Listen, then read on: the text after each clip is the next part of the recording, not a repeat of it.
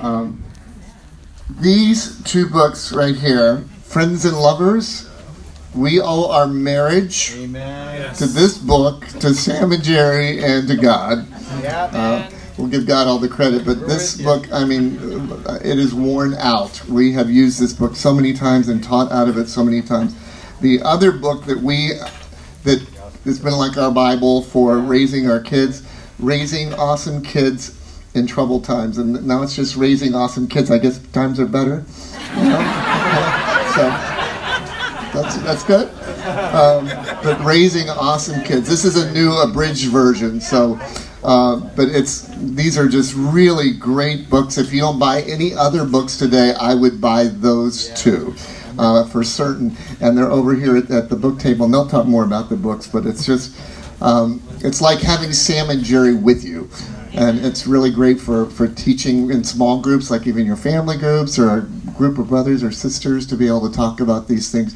And because we're we're a village, right? We're all helping each other uh, in becoming better in our marriages and becoming uh, stronger as parents. Uh, so no matter where you are in life today, I know that you're going to get something out of this. But uh, also, I wanted to give you a little bit. Um, do you have your devices? You're not texting, are you? Okay, but if you can pull that out, people can easily sign up to receive regular emails from Sam and Geri that include various things like helpful articles, teaching videos, free chapters of the books. That doesn't mean you don't buy them today, you still do that, but free chapters of upcoming books. To sign up, all you have to do is text to the number 66866. Can you say that? 66866. So send a text to that uh, and type in the word joy. So text joy to 66866. Send the text, and then they will respond to you, get your email, and be able to get you on a regular mailing list so that you can receive uh, new information and any any mailing. And that's 66866. Type in the word joy and send that to you, right? So you've got a hundred new followers right here, at least a couple of hundred on your email list.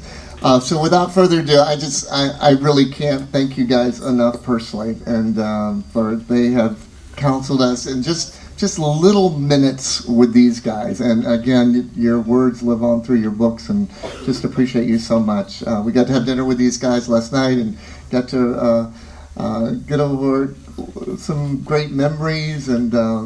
Trying to jog those memories again, and uh, like you did talked about today, trying to remember the good times and uh, just to remember all these things, and just love you so much. Without further ado, Sam and Geri Laing.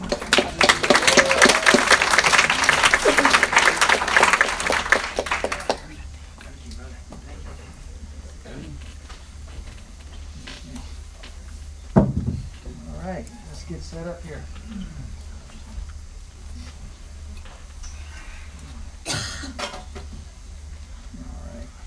All right. Okay, well, thank you, brother. Thank you very much. Thank you guys for all being here. This is so exciting to be here with you today. And uh, so, if you ever want to know why, why does Sam look nervous? Well, I, if you'd been there the first time I ever preached, uh, I was nervous, and I'm still nervous today. And, and I'm thinking, God, I should have outgrown this by now. But you know, Amen. We all need to keep growing, don't we? Amen. Right, here we go. What? Okay.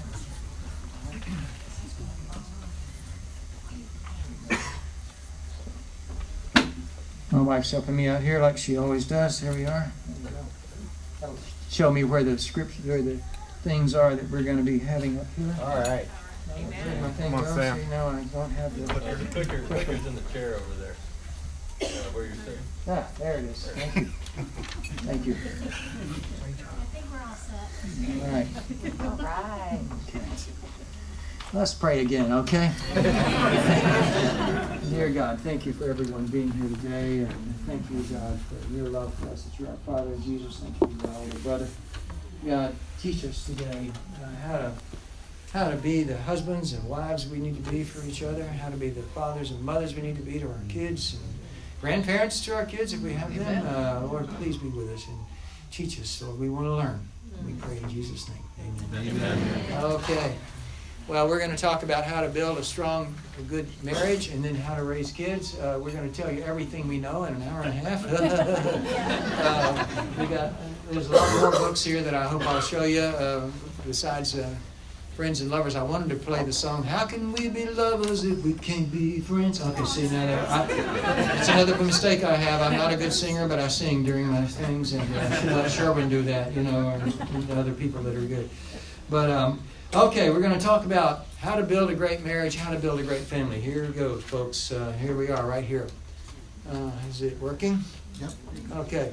Jesus is to be Lord. Amen. That's the thing.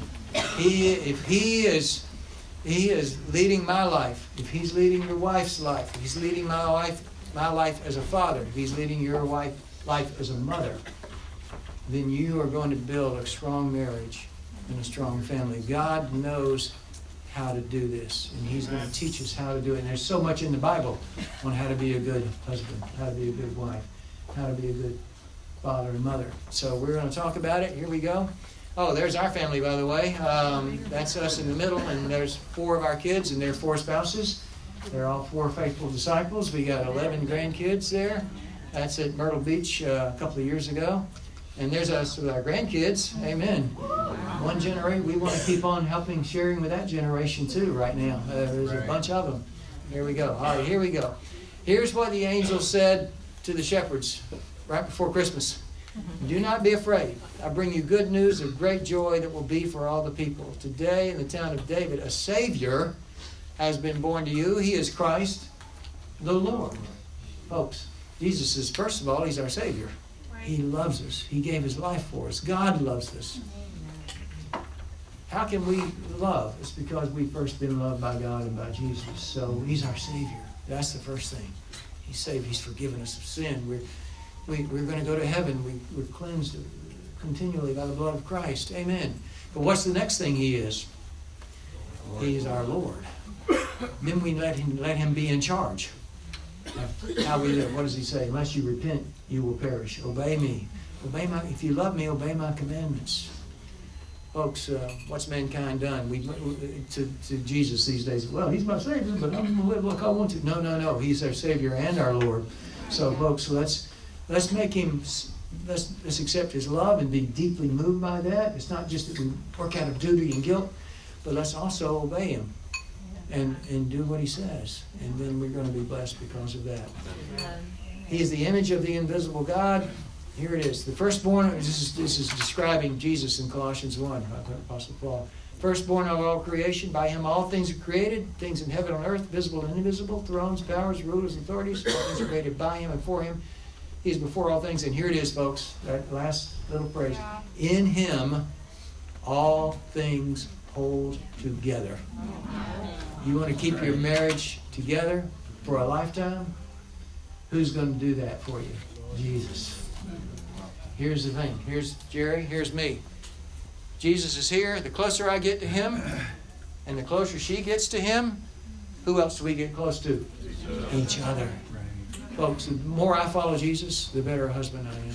The more I obey him and do what he said and repent when I'm not doing what he told me to do. Even in front of my wife and kids, I say, I'm sorry, I fell short of what Jesus wanted me to do. My wife says, okay. My kids say, great, Jesus, you're telling Daddy what to do. He messed up. Thank you, God. And it makes it actually makes them love God more when they know that mommy and daddy are humble before them because they're humble before Jesus and to teach them, I want to follow Jesus one day too because he made mommy and daddy better. Okay? So in him all things hold together. Now, here's another thing. Okay, folks.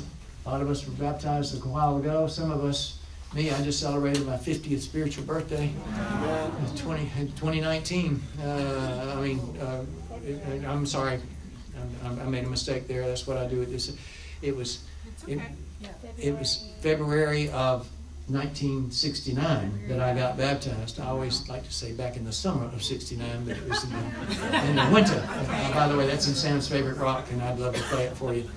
I always think about Sherman McIntosh when I played. You we all we all became disciples, and you know, we're still faithful. Amen.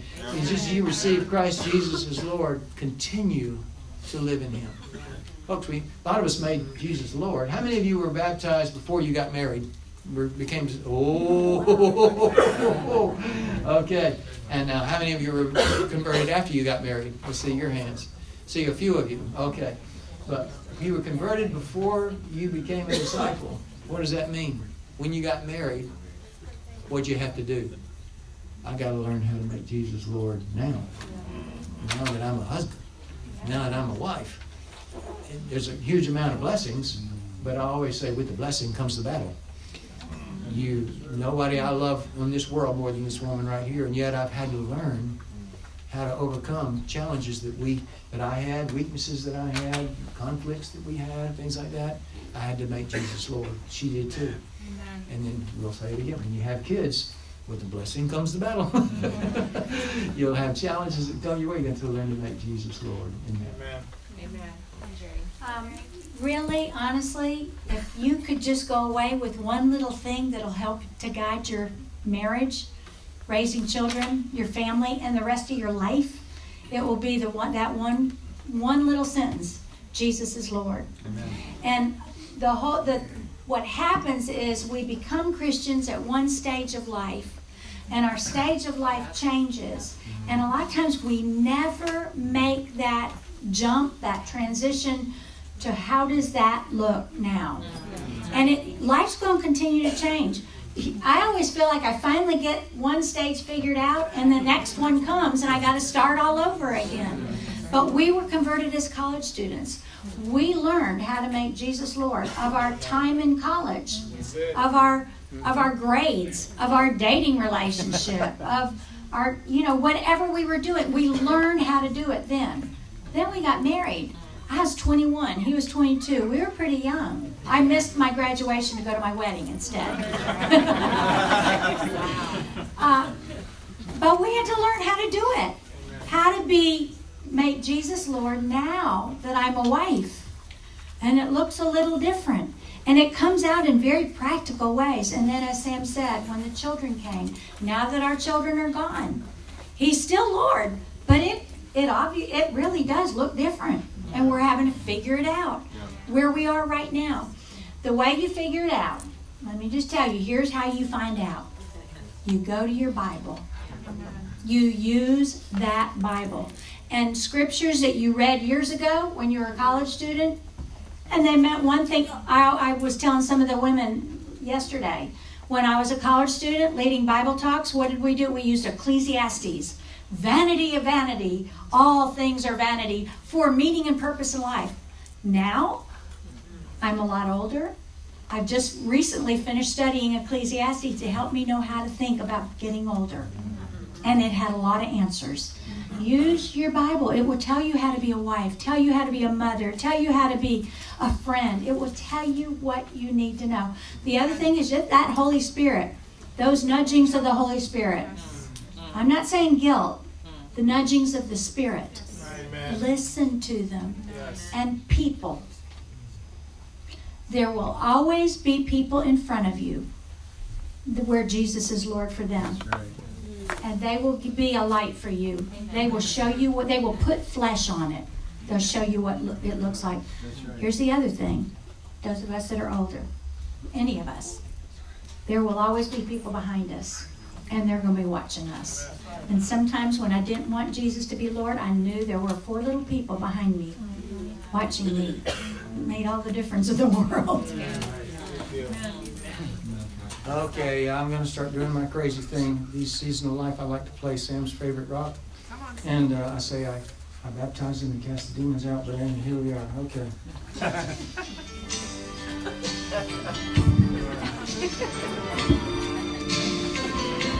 Sorry, millennials, if you don't know this song. I'm to act like I'm singing it.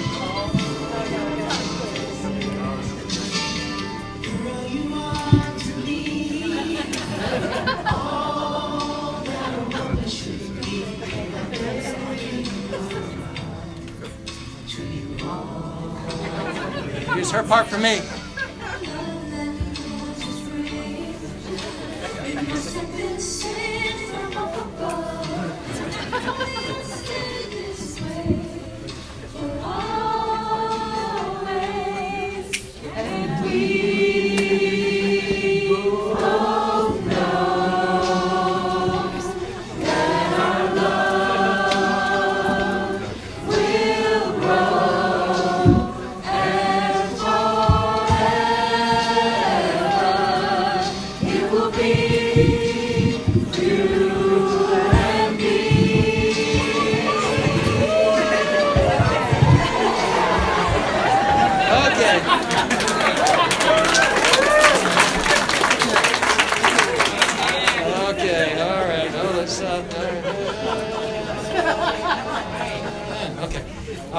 That's just me being crazy. All right, what, what do we need to do? Okay, where's my clipper? All right, here it. Here it is. We love because He first loved us. You want to keep love in your marriage? Keep love for your kids? What's the source of your love? It's because you are loved by God. That, that's the strength for us to love each other, folks, to love our kids. There it is. Now, says, You didn't have to come to know Christ that way. You heard of him, were taught. You were taught regarding your former way of life to put off your old self. Mm. Ooh, what did Jesus say? You don't want us to follow me. Well, you take up your cross daily and follow me. We all have an old self. Who's our old self? It's the person that we are when Jesus isn't Lord. Mm. We all have our certain temptations that, and by the way, your old self, you try to put it to death, but it's it, it, you have to keep putting it to death. You know, you have it, my old self keeps trying to come back to me. Now that I've been a disciple over 50 years, Geri can amen that. Yeah, you know, still got some of the same weaknesses. Do I have to deal with them? What does Paul say? I boast in my weaknesses because God's power is made perfect in my weakness. But we need to depend on God in our areas of weakness. We need, but we also need to be self-aware, folks. Where am I weak as a husband? Where am I not where I need to be as a wife? Where am I where I need to be as a father or mom? I need to learn. I need to grow. So put off your old self. Put on the new self. Created to be like God in true righteousness and holiness. Let's see. Okay, we'll come back to that and have. All right, Geri, you anything to say? Well, it does. I mean, okay, let's just put some practicals on it. What does it mean for Jesus to be Lord when you're now married? He has to be Lord of your time. He has to be Lord of your finances. Things that you kind of learned in a very smaller college way gets a little bit bigger now. Now you're working. You're trying to get a career going, trying to get a profession going. But he still has to be Lord of your job. He has to be Lord of your career. He has to be Lord of your finances. He has to be Lord of how you talk to each other. You know, you talk real nice when you go on dates once once a week. But when you're living with each other 24 7, usually the things that we heard at home when we were growing up, and many of us, that, those were not Christian homes, those things are the most natural things in the world for us to fall back on when we're in our own marriages. So he becomes Lord of the way we talk to each other. And that's not something you make him Lord of once. Mm-hmm. In our family, it was something we had to make him Lord of regularly. Many times. Like every once in a while, we'd have to call everybody together. Or when it was just us, we'd have to talk together. We're just not, we're not doing this right. We're not talking, I would never talk to my best friend, and that's who he is. But if it was somebody in the church, would they ever hear me talking to them like that? But we have to change the way we talk. A lot of us were raised where it is second nature to be just kind of harsh, abrupt, rude with one another. It's what we heard at home. Some of us worse, yelling at each other, slamming doors with each other. Jesus has got to be Lord of that. Some of us were blessed, and we're now in young families with young marriages, and and we had Christian parents, and they were great models for us, and we we kind of know we know what it's supposed to look like. Others of us, we were not raised in a Christian home, in that kind of atmosphere. Many of us were probably raised in broken homes. Uh, if they weren't broken, they were broken inside, but other people didn't know it. When you are married and you are disciple, and you may be the first generation in your family to be disciples, you can break generational curses in your family. There may be generations of divorce and just dysfunction in your family. It may be your default mode, it may be what you fall back to naturally. But when Jesus is Lord, it's not how you act. And the great thing is when you when he's Lord early on in your marriage, it establishes habits that go with you through the rest of it. There were just things that we didn't have to really break in our marriage because we we did it early on and those be, that became the habitual way that we usually interacted with one another. It also means, Lord, of when you disagree, mm-hmm. and you will. Mm-hmm. How do we have an argument? How do we say it? How do we approach it? When do we say it? When do we just not say it and just let God? What does Paul say about that? Let no unwholesome talk come out of your mouth. That's right. And that means we need to, mm, I need to not say it that way, with that, that loud or that angry or whatever. Even if your feelings get hurt, we need to learn how to express that, but not with anger, but with Right. feelings are hurt. My feelings are hurt, no. And then when we hear that, instead of saying, what do you mean, I didn't hurt you? Oh, really? What happened? You see, we need to, humility, Right. folks, can I just say it? Humility Humility. such an important part of being a good husband and a good wife. So we, a lot of us learned to be humble and be taught before we became disciples, when we became disciples before we were married. Now we need to learn it again. And let's learn, let's learn, and let's, let's figure Right. out, know our weaknesses, and that's why we also need to, even in this room, get other married couples that are godly people around you and let them help you, and you help them. Mm-hmm. Let's help each other grow spiritually. Discipling is not, by the way, just over under. It's each. Let's help each other. Right. Let's help each other to grow spiritually. Mm-hmm. It's over under after we first become a Christian, but after we grow up for a while, we need to all help each other grow spiritually. Let's get that back in the kingdom, everybody, but with humility. And that's why I wrote the Seven People book, by the way. Um, is it up here? Um, it's the having people to help you to heaven. It's it's the one imperfect person helping another imperfect person. Uh, that's God's perfect plan. Uh, he doesn't throw out marriage, He doesn't throw out parenting or discipling because we're not perfect. He teaches us how to do it better. Okay, that's all I learned. Okay, wisdom on how to build our marriage. Okay, here we go. Um, hold it. What happened there? All right. What does it say here? Husbands, love your wives. Wives, respect your husband. Do husbands need to love, wives need to love their husbands? Yes. Do husbands need to respect their wives? Yes. But here's what he's, he's, he's urging us. Here's what he's teaching us how to do it. And God has tremendous teaching. So let's learn how to love and respect each other and treat each other the way we need to. Um, all right, let's see what else we got here. All right. Sam. What?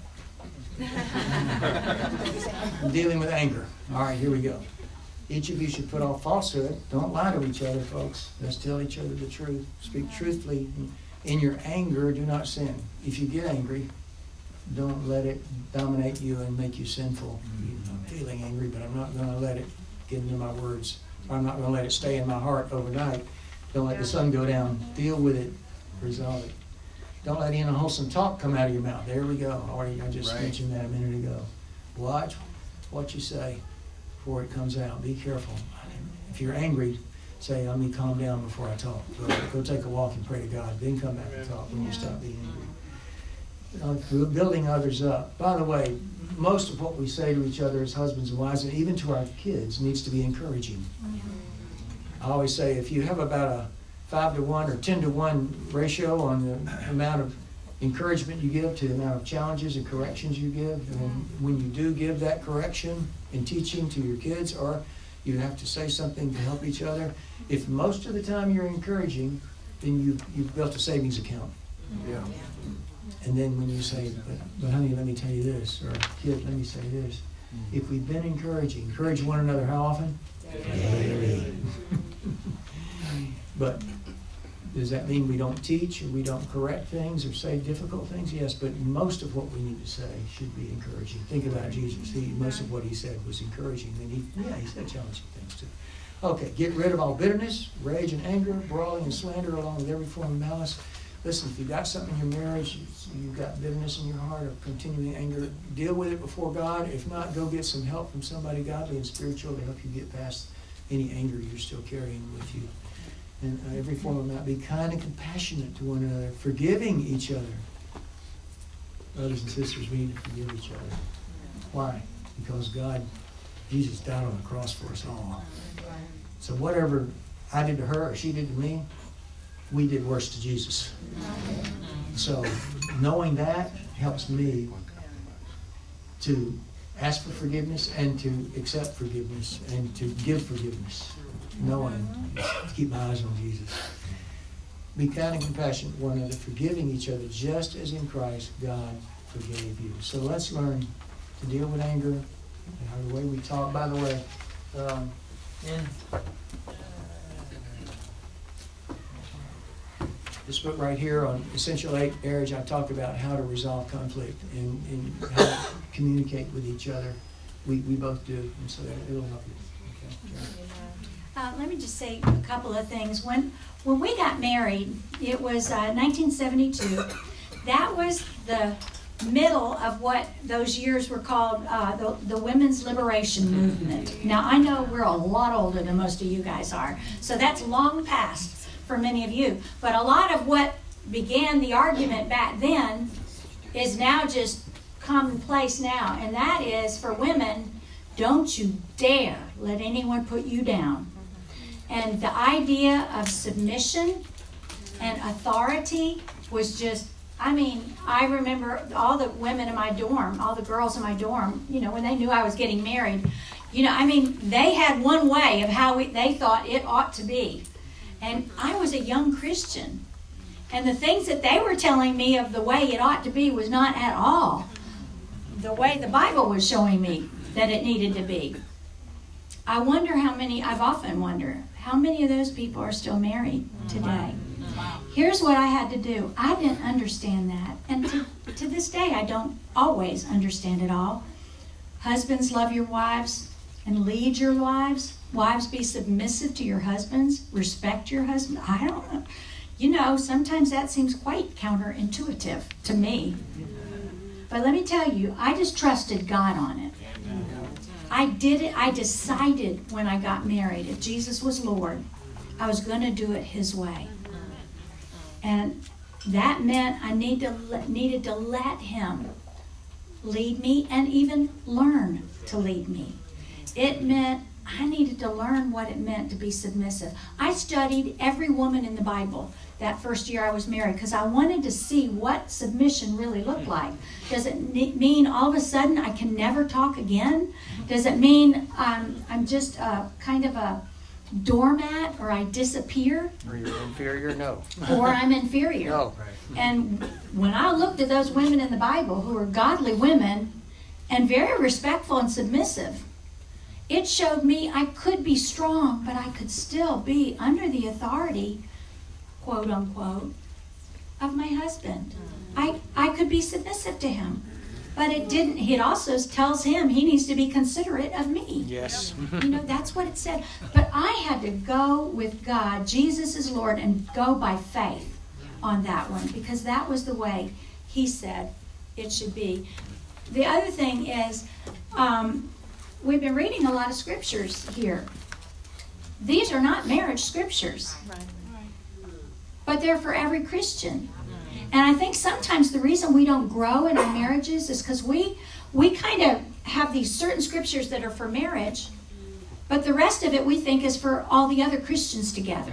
And we don't apply them to our personal lives.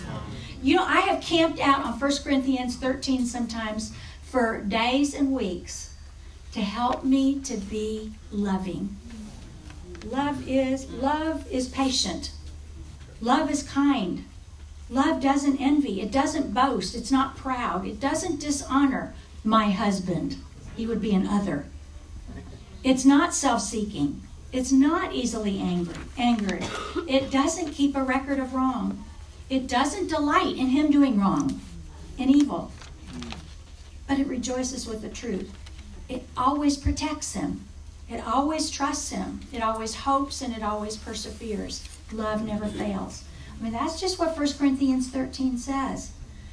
It's not just for the fellowship, it can be applied in our marriage. Right, right. Awesome. After you get married, stay faithful and loyal to Jesus, but also keep staying faithful and committed to God's church. Keep going. Keep building friendships in church. Keep sharing your faith.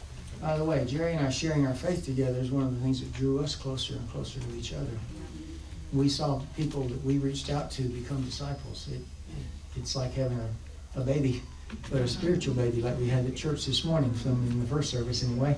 It's so great to reach out and to, to still be in God's church and have good friends and, and all of that. So do that. And um, build your love life. Okay, here it is. Hot and holy. I just read Song of Songs in the Bible. You said, that's in the Bible? It tells me to do that? I said the five senses of romantic love sight, sound, touch, taste, touch. Uh, what you smell? Yes, uh, we'll use cologne, brothers. Amen. Come on. I, I, got it all in here, and uh, if I had the courage, I would I would play uh, any way you that's want it. That's the way you need it. Journey. I know some of you don't know that song. It's, um, okay, let's build a love life. And so you have to learn how to build your love life after you get married. That's the good thing about being married. That's why I always say marriage, married sex, is the best sex on the planet. Not, not unfaithful marriage. It's not what the world presents that. Oh, that's the way to have fun. You go out and have, be immoral or have same sex. No, no, no. The greatest sex in the world, the most fulfilling, joyful, exciting sex is between a husband and wife because you have time to practice for a long time. now, I will say when you get our age, I have other issues to deal with. Okay, she doesn't want me to talk about it. Okay, here we go. it's my problem, not hers. Okay, here we go. that's embarrassing. I know. Build your love life. And so uh, keep it going. Let's keep Jesus Lord after you get married. Anything you want to say before we talk? Then when you have kids, when your wife gets pregnant, brothers, it changes things, doesn't it? She she starts getting nauseous. She starts getting weary. She starts getting bigger. Uh, uh, you know, when, when kids come, that's a new step. Then we are in a new phase now. We have children in our marriage. We now have to learn how to, Jesus, how you want me to be a, not only a husband, now a father, not only a wife, but now a mother. And still, yet be close to my husband. Still be close to my wife. Yes, I will say this keep Jesus Lord in your married life and in, as, as parents. Uh, is that, by the way, here's some more verses. Uh, slow to become angry, James 1, 19 and 20. We should already read those to you back in angry thing. Uh, kind and compassionate, we already talked about that. Now, uh, seek first the kingdom, folks. Even after you have kids. The world around us has examples of people and how they're raising their families. The world around us will even tell your kids things about stuff when they're two and three years old, or they'll get it online or on, on their cell phone that are wrong before Almighty God. Folks, we've got to be protect our kids from that kind of stuff coming at them through their cell phones, or, mm-hmm. but also when they're told in their classroom, this is okay to do this. Mm-hmm. No, we go by we go by the God's word in the Bible, not by what people say. Folks, don't allow now. We have to deal with our culture and learn to relate to it, yes. But should we allow them to dictate how we spend our set our priorities? No. How we spend our time? No. The world around us has a lot of crazy things about how they spend time or don't spend time. We need to form ours based on Jesus. What would you do? And on look at the example of God, godly, strong Christians around you and learn from them too, That's and learn right. from each other. But this is so, so important to keep Jesus Lord as we begin to, we have kids and begin to raise them. Yeah, I, you know, we were married. We were married young, and so we were actually married for five, five years before our first child was born. So we kind of had the marriage part down pretty good mm-hmm. by then. We figured out how to do it and how to do it with Jesus as Lord. And I, I hate to say it, but our first child, that was the first big, big thing we had to deal with in our marriage. And I'll tell you why. Part of it was I wasn't prepared for how much I would love the gift that God had given us. And that's what a lot of times happen that that gift becomes the God yes. in our lives yeah. and in our marriages.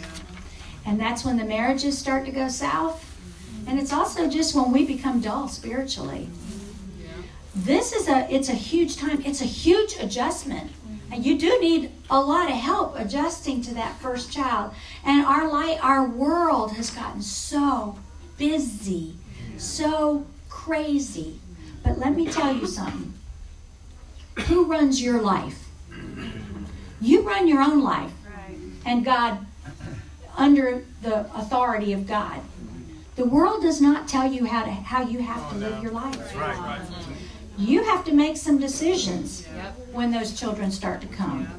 Do I really want to live like this? Do I want to live chasing myself and everybody else around like a chicken with its head cut off?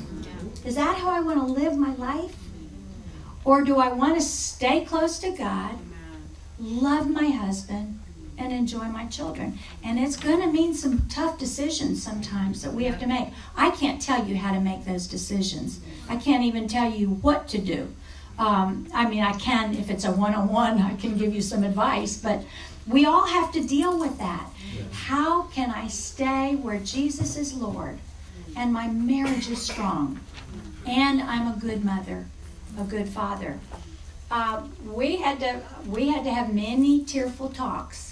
I used to tell Sam, but you just don't understand.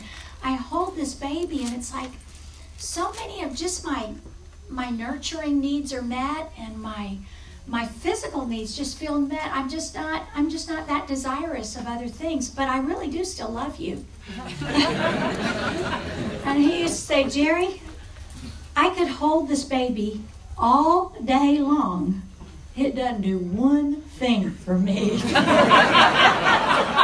Talking about our love life. huh? Yeah. but even just in, in warmth and affection toward one another, it affects everything. So when those children come, you kind you kind of ha- you just have to decide all over again. Okay, the two most important things, and this was what my mother taught me from the time I can remember. The two most important things you can do once you have a family: love God first, and love that father next. Right. You know why? Because the Bible says you're to leave and cleave from your parents. That they're going to leave. They're supposed to leave. Now, I know some of us wish they would leave. But, but the teaching of the Bible is that the children will grow up and you will still be together. The saddest thing in the world that Sam ever dealt with when he was a campus minister is how many times college students would call him crying. They're 20 years old. I got a call today, and my parents are now divorced, divorcing, that there was nothing left after we left for college. I want to still be married when my kids are grown. I want to still love him after my kids are grown. But it starts all the way back when those children are born. And it doesn't mean you ne- neglect your children, it's just decisions you make of priority in your life. What you'll find is the more deeply you love God and husband, the more deeply you love your wife, wife, the more deeply you love your husband, you know what? The more you will love your children. Loving your loving God and then knowing I'll be with Geri even though all our kids have now left the house. I still got her. She's still with me. We're still working on it. So they knew Daddy loves Mommy more than anybody else in the world, but that doesn't mean he loves me any less. And you know what that made them do? It made them want one day to get married. They said, I want, I want. Remember Elizabeth saying, I want to marry somebody that loves me like you love mommy. I said, oh, thank you, man. And she did. Got God sent her Kevin Thompson. Amen. Uh, and she wrote that book. And God says, wait. And she had to wait on him though. But, but you know, uh, God, God, you, you, I'm only one flesh with one person, with her.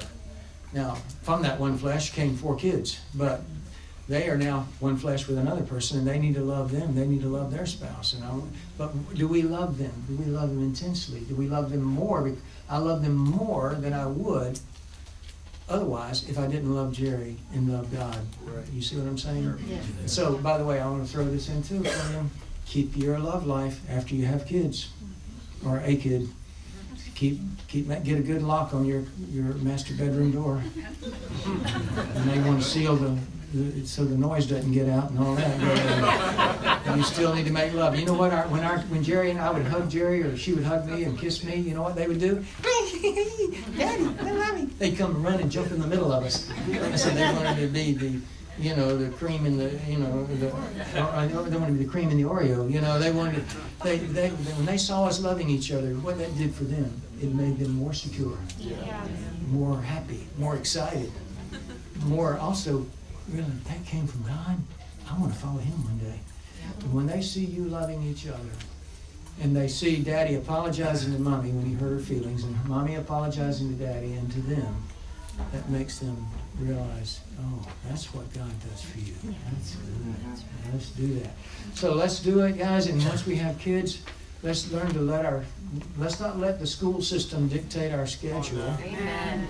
Now, yeah, we know they go in the morning and they get off in the afternoon, but then, but schools can sometimes have things going that dominate your kids' lives too much at night. And then this is matters of judgment. This is Geri and I giving you wisdom on how we see to apply it. But I would encourage you, don't allow the school system to dictate how you spend all your time. Yeah, do they need to go to class in the morning and get out in the afternoon, yes. But what about if they have something every night, or they even sports? Geri and I had to learn. Our kids, all they all ran cross country and ran track and things, but David, one time he wanted to run cross country and be in a play. I said, son, you're going to have to make a choice, one or the other. So he got in the play, and it was West Side Story, and he got to, Maria, I just met He got to do that. But he couldn't have done it if he's also run track. He had to make one choice or the other. And so we said, just one. And plus, you have three other siblings, and we you can't be doing multiple things. Don't let your schedule get dictated to. You make decisions together and even get good, wise counsel from godly, other godly people. Now, who makes the final decision? You do. But get good input. And don't, here's, I'm going to share with you something profound right here. Geri and I decided we're not going to let the school take us out of going to midweek at church. If the kids have a test on Thursday, they're still going to come to midweek with us on Wednesday night. And we'll tell them to start studying on Monday. And uh, did they need a rest before midweek? Yeah, take go go take a little nap in your room, kids. Come on, come on with us though, rather than saying we're not going, or what? Or now, if there was a big tournament or something, but usually even sports. Yeah. We said no. If they they demand that you can't come unless you start missing all the church activities, we're not. No. You know what, son? I'd rather you be a disciple one day than be a good soccer player. Come on. And that, by the way, we, with David, when we were in New York, for him, he was really good, but they wanted to take him higher, and they said, but you're going to have to go where you travel every weekend. And we said, David, no, we'd rather you one day follow Jesus than have to travel and be. And right now, he's a preacher, and God, uh, I'd rather him be that than a good soccer player right now. I, did, did I want him to play soccer? Did I enjoy it? Yes. Do you think I'm a little crazy in what I'm saying? I hope not. I hope this helps you. Yeah, let me let me just kind of back up to the to the ones with the young children, and then say a little bit more about this because it starts as soon as they come into the world. Um, here's what I learned when I had my when my children were babies. Um, you know, what are the things we have to learn? We children respond to schedules, right? They respond to routine, and you need to get them on a routine and a schedule. Uh, and that's another that's another whole lesson, another whole time. And there are many other women that can help you with that. But but but children are by nature kind of rhythmic people. They wake up every three hours, new babies, you know, to eat, or two and a half hours, or two hours. But it's almost like it's almost like to the minute when they wake up to eat. They they kind of are just by nature rhythmic people. We are too. We all do better with some scheduling and some rhythm. But here's the thing children also have to learn to be flexible. Those are two sides of the same coin. I, I don't know how it is here. I just know from being all over the kingdom. And I know the life that many of us are living. A lot of us are afraid to keep our kids up one night to go to midweek because they have to get up so early the next day, either for school or for to drop them off at pre, um, preschool or at daycare. They won't die. they, I promise you, they won't. But you know what they will have? They will have the rhythm in their life and in their heart of this isn't just talk, this is real life. My parents love God's church and they're showing me. And honestly, my kids' best memories of being children Yeah. are acting up in the children's classes, probably. but that they, they loved being in church. And uh, sometimes I'd have to make them take naps before midweek. Sometimes we'd just have to bear with the whining on the way home after midweek. But it was worth it. But these are things these were kind of decisions of Jesus in our life of Jesus as Lord. And, and and seeking the kingdom first. And all these things will work out. They'll be yours as well. These were decisions we made early early on. Now we had to make them again as again and again and again as they got older. It says do not worry. What shall we eat? What shall we drink? What shall we wear the pagans run after all these things and your heavenly father knows you need them but you seek first the kingdom the world runs after success, Yep. things, money, uh, who knows what. They run after all kinds of things. And God really does know you need some of those things. You need to graduate from high school if you can. You need to be able to go to college if you can.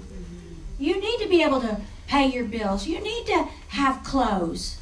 You need to be the best example. You know, present yourself as best as you can. But you don't have to be like the pagans do, running after those things. Those things, God knows those things are part of life and there's an importance to them. But the test is, the Jesus is Lord part of it is, seek the kingdom. Seek Him first. Seek His way first. Put Him first.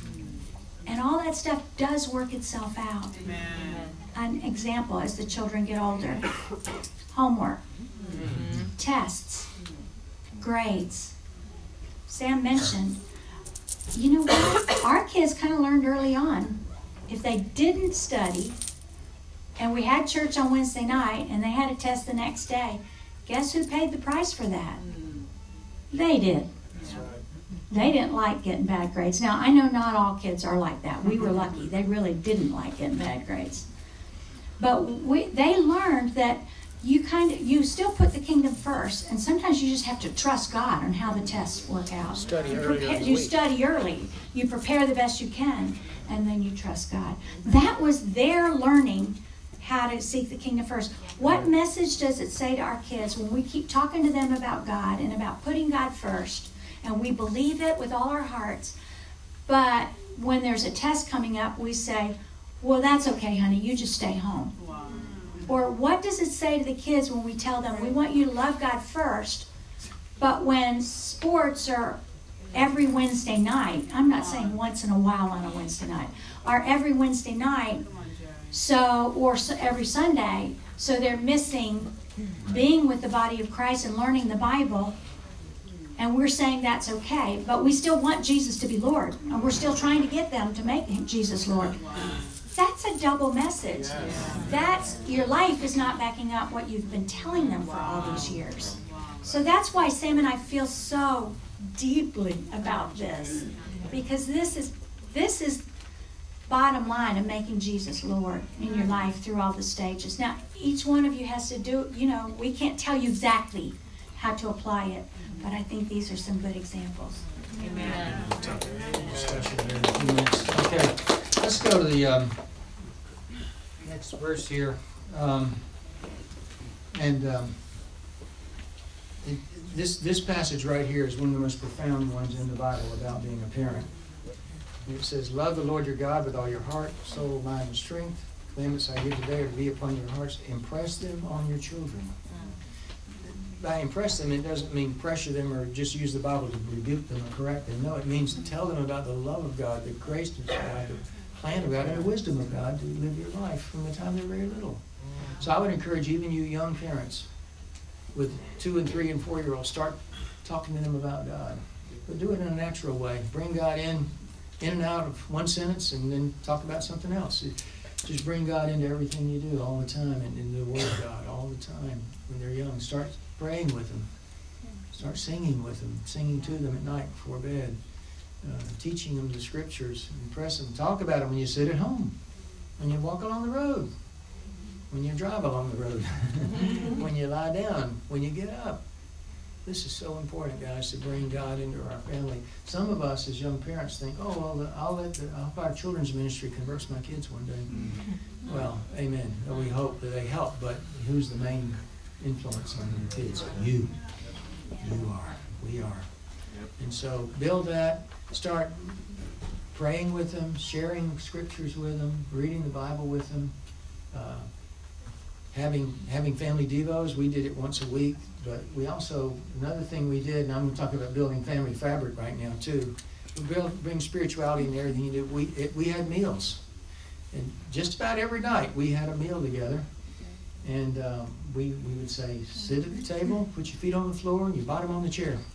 Don't bring your phone to the table. Don't, don't, we're not going to turn on the TV while we're having dinner here. And Geri would have to lean over to me and say, Sam, you're here, but you're not here. Because I'd still be worrying about the church, you know. And I, I had to learn, Sam, somebody else can come lead this church, but you're the only one that can be the daddy for these kids here and the love and this wife right. Love your wife, love your kids break off from your anxiety and, and give your heart to your kids. So we started having really good meals together. We, we had joke nights at meal. We'd, we'd say, well, how, how'd your day go today? And they'd all start talking.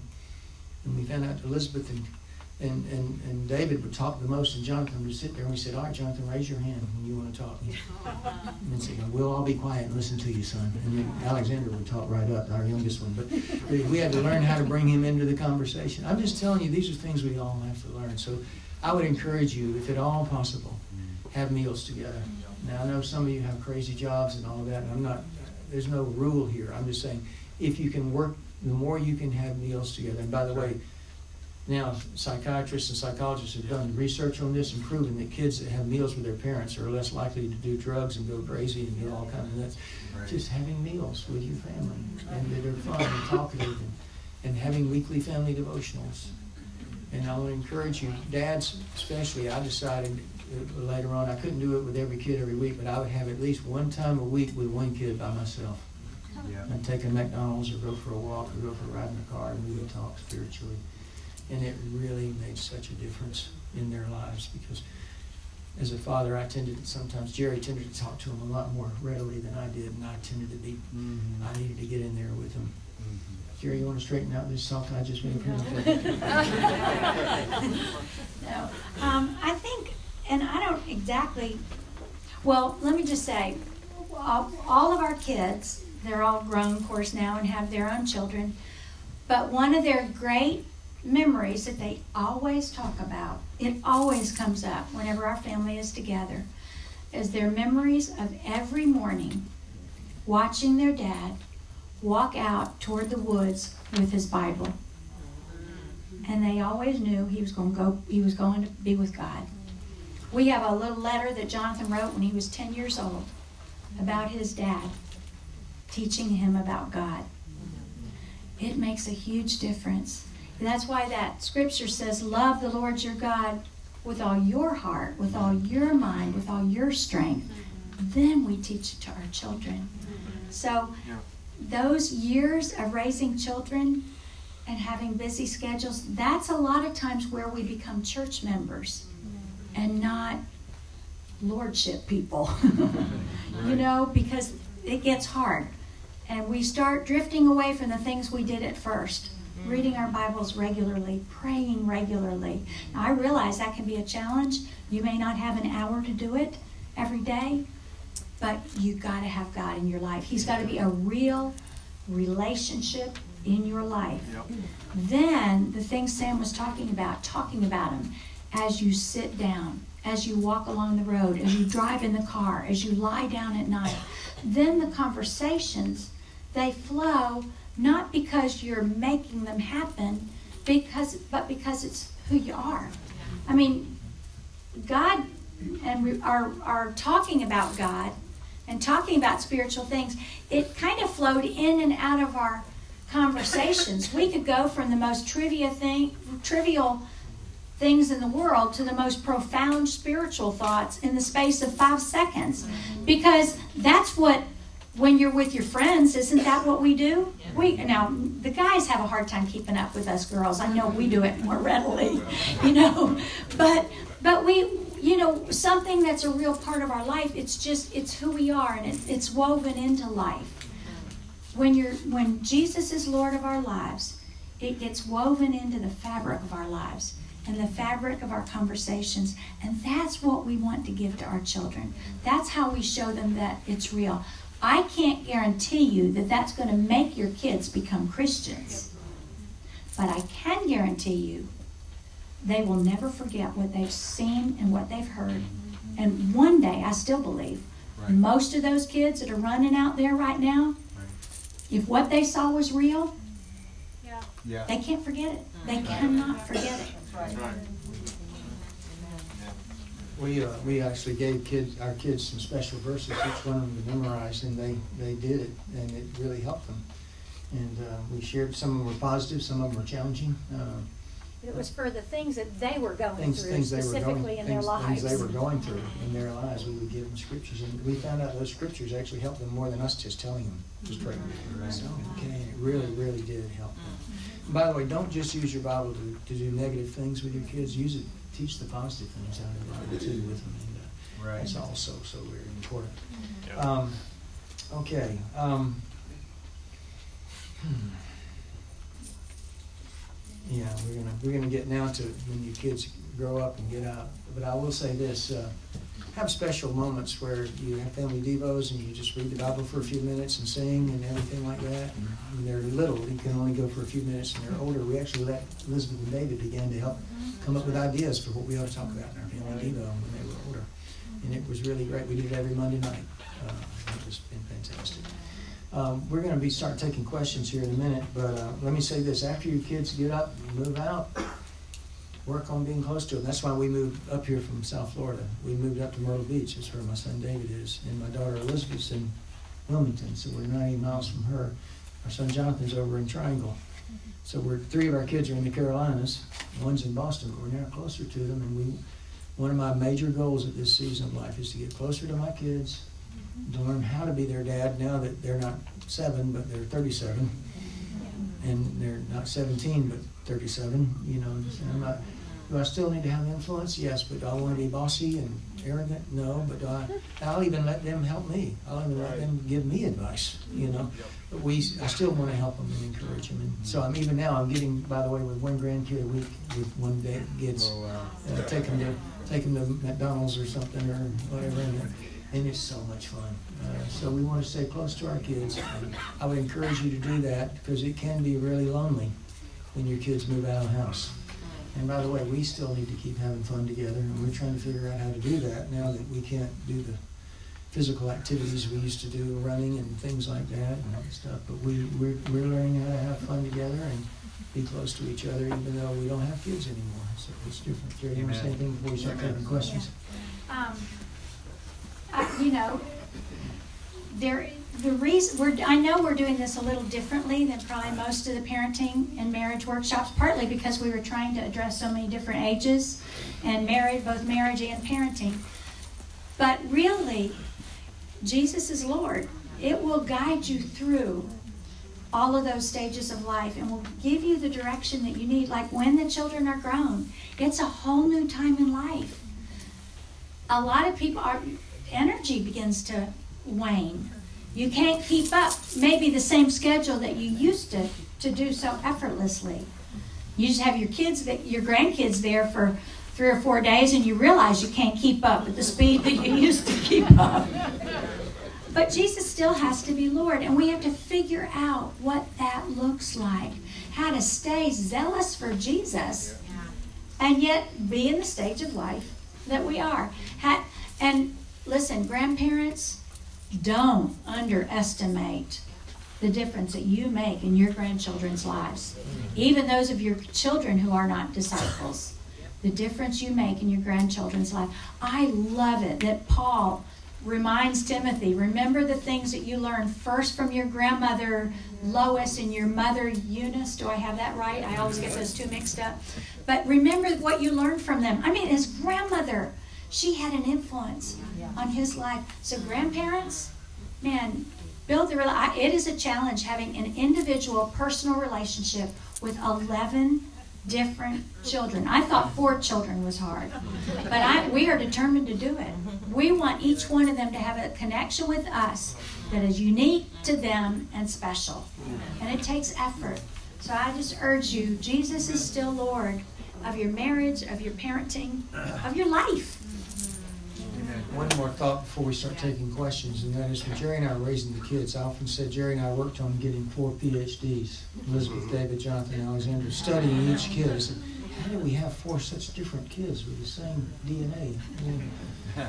we had to study how to, each one of us had different challenges and each one's different personality. We also had to help each other in how to how to relate. I remember Alexandra was so outspoken, and I would get really offended with her. And I would, I would say, she's prideful. Geri said, no, she's just a sanguine. She's just a talkative girl. She doesn't mean it. And I listened to her, and I changed my attitude, and you know what? Alexandra and I got really close. And we're still close now, but I had to listen to my wife. She had to listen to me too. We also, you can get input from other disciples that observe your family. Let them observe your family and give you. And who makes the final decision? You do. It's not being bossed around. It's being praying to God to guide us. That's the best way to do it. You know, there's something so awesome about passing things from one generation to the next. You don't realize what's being passed on. Um, all of our kids now have children, and uh, a year, couple years ago, they one of them mentioned singing this song whenever I'm afraid. Well, I sang it to one of the grandkids, and Elizabeth said, you're the one that started singing that. I've been singing it to my kids. I had no idea where it came from. And then one of the other kids was there, said, We are too. And then Jonathan said, I kept wanting to sing it and I couldn't remember all the words. Mom, will you sing it? And he recorded it. But it meant so much to me that things that they didn't even remember where it came from. Wow. But those were special things that they were now passing on to their own children. How awesome is that? The legacy we're leaving behind that we don't even know and they don't even know. Right. But it goes on from one generation to the next. Okay, comments or questions? We'll uh, let you go here. Yes, sir.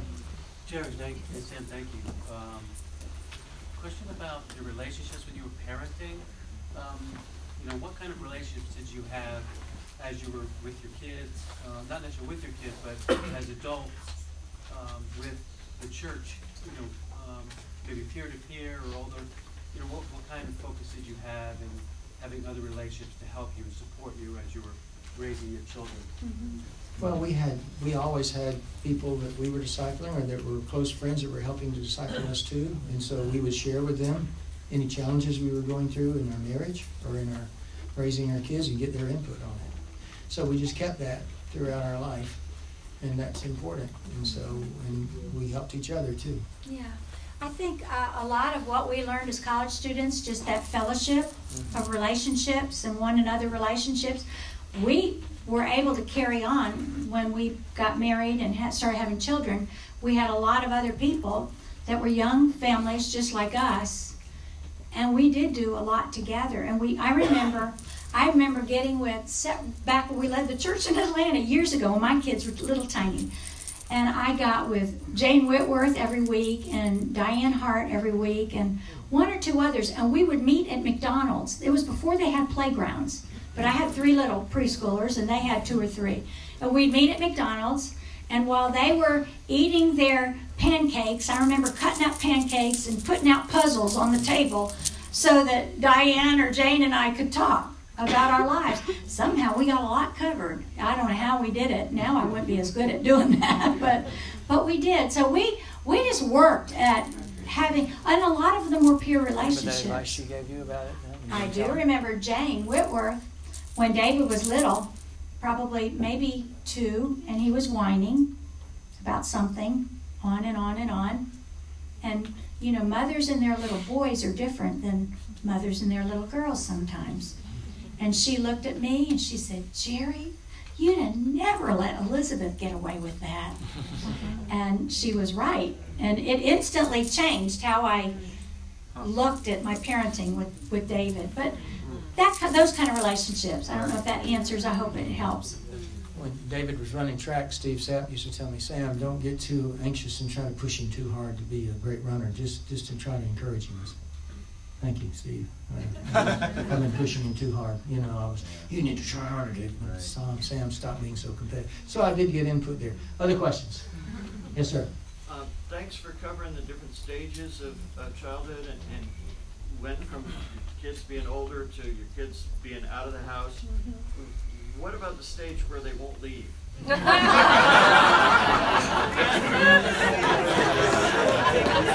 remember uh, talking to a brother down in, uh, down in down in Palm Beach. His son was still living with him when he was really old. I said, you know what? If he'd already finished college. He was still living home. I said, look, bro, if you let him go out and live on his own, I think he's going to be happier.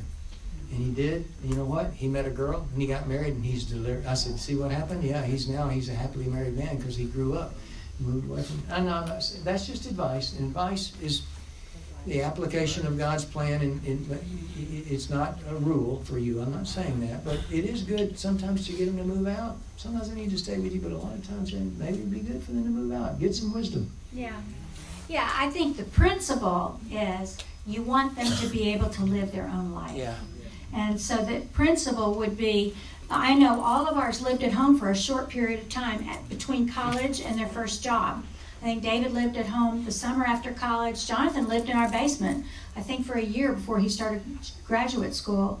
Alexandra came, she didn't come home for long. She was gone. Elizabeth came home for six months before she got married. So I think there's there are certainly times that it's to help them get through get to that next stage. But I think for the most part, we need to sort of set some parameters. And the principle is, and I don't know exactly, each situation is so different, but the principle is they're only going to grow up when they're not mommy and daddy's kid.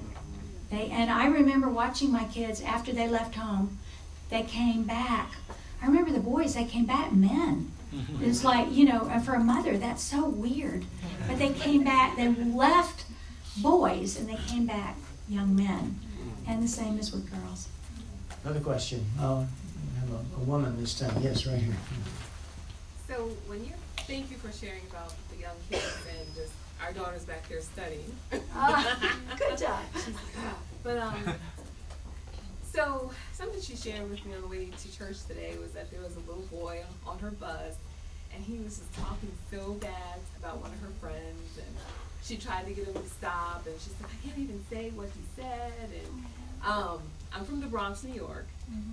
and so we learned how to deal with people differently. Mm-hmm. So instinctively, I want to, I think, teach her something that's not necessarily Christ-like, not being, you know, put them slam body slam them, you know, it just, you know, I was like, thank you so much for standing up for your friend, but I really had no real solution for her. She said she's told him to stop. So like, what, like, how do you even deal with conflicts like that? Yeah, you know, my my oldest granddaughter just went through that, getting in middle school, and um, she had this little group of kids, of friends, and as you know, as they hit middle school, they get. And I try. I remember trying to prepare my That's children. That's when sin comes into your yeah, life. that you know, a lot of your friends that are one way now, they may start acting different. And her friends started getting into some awful talk and just ugly stuff. And Cassidy kept trying to reason. She's very sweet, and she kept trying to reason with them how they should act. And then they started coming after her. So finally, she had to remove herself from them. Yeah. And she sat by herself at lunch for a while. Elizabeth said it was the most painful thing in the world to go through. But she knew she couldn't be around them. So she sat by herself and they prayed for some friends. And she gradually made one friend. And now there's a little group. Elizabeth said it's like God just answered the prayers but he taught Cassidy lessons at the same time. And she's built around herself a group of nice kids. And that's important to teach your children how to choose their friends and the principles of not giving in. Some of your kids will more likely follow the world than others and to walk them through that. That's one of the reasons while they're home with you. That's one reason our kids did go to public schools, although I think there, do, there are times that it's not best. But we wanted them while they were under our roof to sort of usher them through the things that the world would throw at them. Okay, next question. Yes, sir. Sam. Uh, well, first of all, I, Noel and I love you guys very much. And we grew up in a home without Christian parents and, you know, and without uh, parents that were even married. And I just echo what Sherwin said. Raising awesome kids Mhm. and friends and lovers was the biblical guide, and the Bible was what we used, and so we're just grateful. I mean, we wouldn't be here if it wasn't for you guys. I keep telling you this, and I'll tell you again. You haven't written that book about where we're at now. Mhm. Uh, illness, aging parents, Yeah. uh, and if there's any wisdom, you know that I know both of you've had aging parents and parents that you've lost, and just any wisdom for us, uh, you know, in this stage of life, in this chapter, uh, you know. That may be a book that we write one day. You Yeah. We wrote Raising Awesome Kids while we were in the middle of raising Right. awesome kids, and still we're learning. Maybe we need to write one now while we're in the middle of being, uh, you know, prime uh, baby boomers, and still trying to learn how to be older now. I'm, I'm gonna crack seventy this year. I'm like, what? I'm that old? You gotta be kidding me! I don't think I'm that old. But uh, so we got to learn. and Keep learning. Okay. Yeah. Um, other, yes, sir. In the back. Um, how do you, the- maybe a two-part question, how do you draw out the quiet kids? And in general, because you're not Good gonna question. quiet kids. And in general, what? In general, how do you, how do you bring the best out in your kids? So those quiet kids or the noisy kids, I mean, I, I really, I have a quiet kid who's the oldest, who's gonna lead the other three. I'm trying to figure out how to draw him out, especially as he starts to get that middle school age and Yeah. starts to retreat more and more. It's a great question. That's a great question. We, some of our kids were very outspoken. Alexandra was very outspoken. Jonathan tended to hold everything in. Mm-hmm. So I had to learn to get with Jonathan and spend time with him and, and listen to him and ask him questions and, and be calm and nice to him and he would, he would start opening up with me. Um, whereas Alexandra would come right in the room and start to open up and right when she walked in the door. So Jonathan's more of a melancholy, she's more of a sanguine. By the way, if you ever want us to come and help you, we can do the four temperaments, the choleric, sanguine, uh, uh, melancholy, and phlegmatic. Uh, we did that down in Mexico City for people that uh, no hablan uh, inglés, hablan en lengua de Dios, and uh, they still liked it. So anyway, but draw, learn how to draw out. I, I, I, we have a passage, a chapter in our book on raising awesome kids called Heart to Heart Talks. Folks, that's one of the most important things you ever learn, how to get your kids to tell you what's really on their mind. Some will tell you, uh, but others will wait until they're angry, or others will not tell you what they really. Draw them out, and then you can really help them. So a lot of it's just asking questions and smiling and talking to them. Okay, another question? Yes. So we have three kids, ages 16 to 20. Uh, they've all gone through various stages of, you know, questioning their own beliefs, particularly about the church. Um, our youngest, especially, is, uh, you know, really al- almost to the point of like rejecting, you know, yeah, he doesn't believe in God, things like that, despite having that rhythm that you talked about earlier as younger kids where they loved coming to church and had, you know, all their best friends were here. Right. And so how, do you have any advice for how to Yeah. deal with uh, a teenager who's not old enough to be responsible for himself? How important is it for us as the parents to throw the hammer down or be, you know, kind of give and take with him? Um, just trying to figure out how to help him without pushing him away. Well, we still have to, you know, we still have to discipline our kids. Um, uh, I think we're gonna show this. Um, um, children, obey your parents in the Lord. Honor your father and mother. By folks, when they're real little, or even when they're older, they need to they need to obey us. Now, when they're older, they'll make more of their own decisions about, you know, whether they're going to do 20 minutes of homework or 25 minutes or something like that. But nonetheless, you give them wise counsel. But but in terms of right and wrong and mm-hmm. being harsh or mean or or lustful or looking at pornography, no, that's an absolute no in this house. So you have the right to do that. It may go well with you. So we do need to, to do that. Now, all of our kids went through times, many of them, when they doubted God. And I, we would take them outside and say, where do you think, do you think this just happened? And I'd show them my watch and I'd say, oh, this just happened. Nobody made it. They said, you're kidding. No. Said, oh, somebody made it. I'll say this. So you think all this other stuff out here, nobody made it? Oh, we think God made it. We worked on them, worked with them to help them get through their mm-hmm. doubt, because just about all of them doubted. Yeah. And when they have questions about the Bible, or they even have a conflict within the church, you as parents help them learn how to resolve that. And work with other parents on it. Don't you get angry and pull back from it. Learn resolving conflict is one of the most important things kids will ever learn to do, and with each other. You want to say something more, but then we're going to take your question. um, you know, I just had a que- had that same question from somebody earlier today who has a teenager who doesn't really want to come, doesn't really want to believe. Um, and she said, he's like 14. She said, should I not make him come anymore? I said, no. I said, you have need to have a, just a talk with him that look, while you're under my roof, while you're not um, an adult yet, my job before God is to give you all the teaching and training that you could possibly need.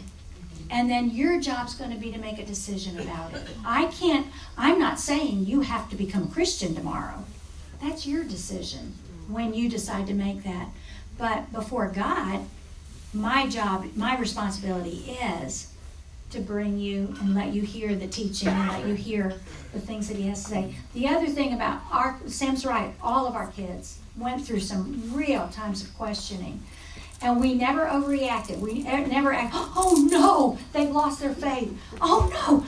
No, I remember several of them just reading and absorbing Doug's books on evidences. And they, they, they studied. They, they really read to figure out what they believe. I, I think you could challenge him on that. Say, you know what?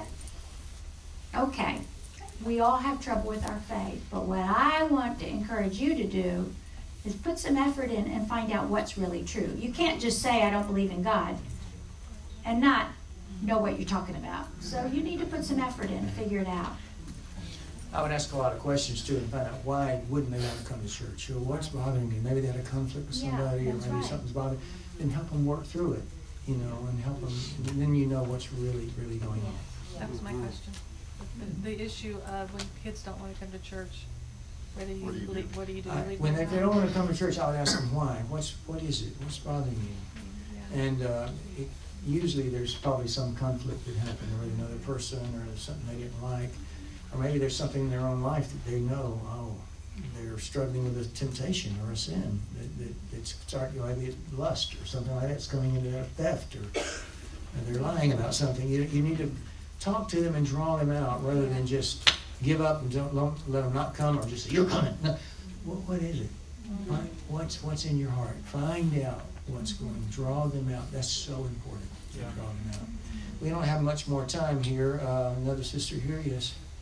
So um, we have uh, two girls, six and three, and our six-year-old is starting to when we when she does something like disobedient or defiant or whatever, she's starting to like argue or talk back, and I can find myself getting in this vortex of conflict, and it's it gets it, it's one of the hardest moments to know what do you, what should I say, what should I do to diffuse, and um, because my tendency is that's how my mom was is to kind of just flare up and get angry and Right. leave and so i can feel myself doing that my tone getting like really harsh so do you have things that you've said just to help Yeah. diffuse or things that can help I think it's when if that starts happening, what I would do is not at the, necessarily at the moment, but I would deal with it at the moment. But it, I would also start teaching them about it when you're not having an argument with them. Say, let me teach you about the importance of obeying mommy and daddy.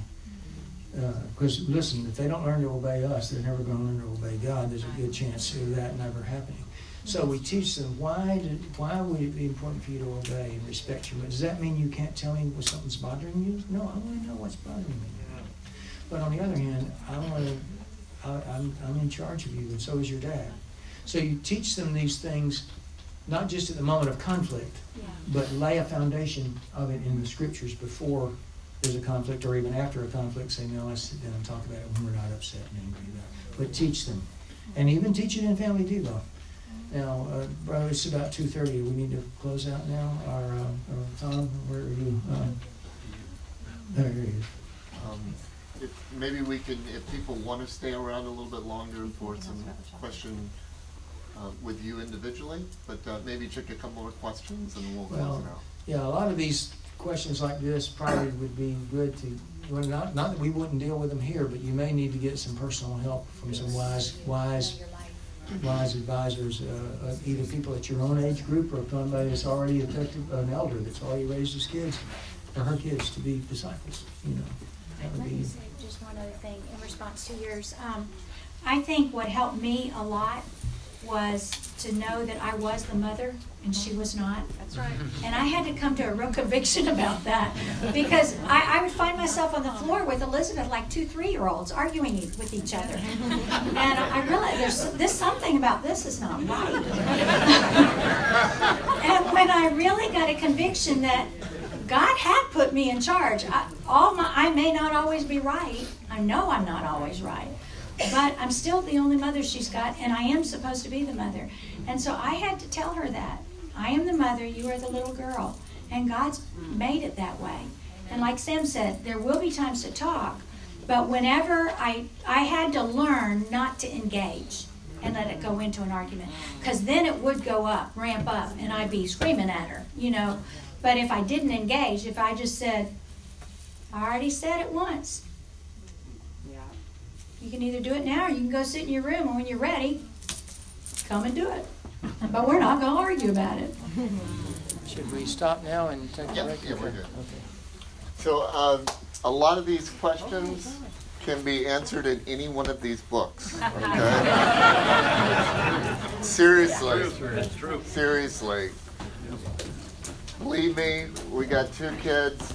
They were difficult.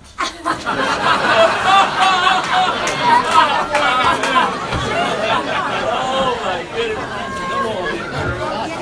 Did Carrie leave? Carrie left. Carrie left. She's already left, so we gotta talk about that. Uh, but uh, things may look good now, but they were not always good. You know what I'm saying? So, believe me, please stop by the book table and please support Sam and Geri. They've come over here. This is this is what they're doing in this stage of life, and, their book sales are a big piece of it. So this is one way you can thank them monetarily is by buying a book. And uh, make sure you do the text thing uh, so that you can keep up with this. And uh, we got a lot of people around here, a lot of elders, a lot of people who have raised kids that can help us.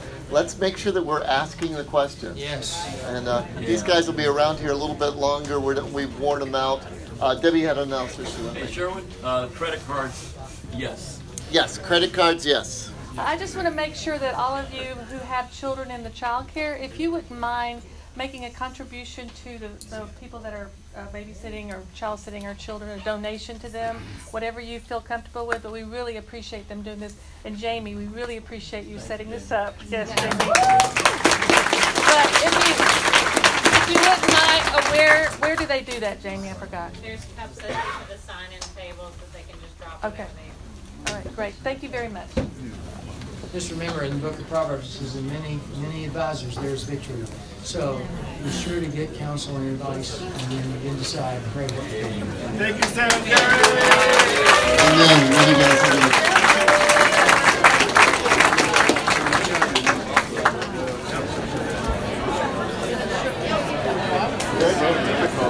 So sorry. As a child, right? It was so difficult. That was funny.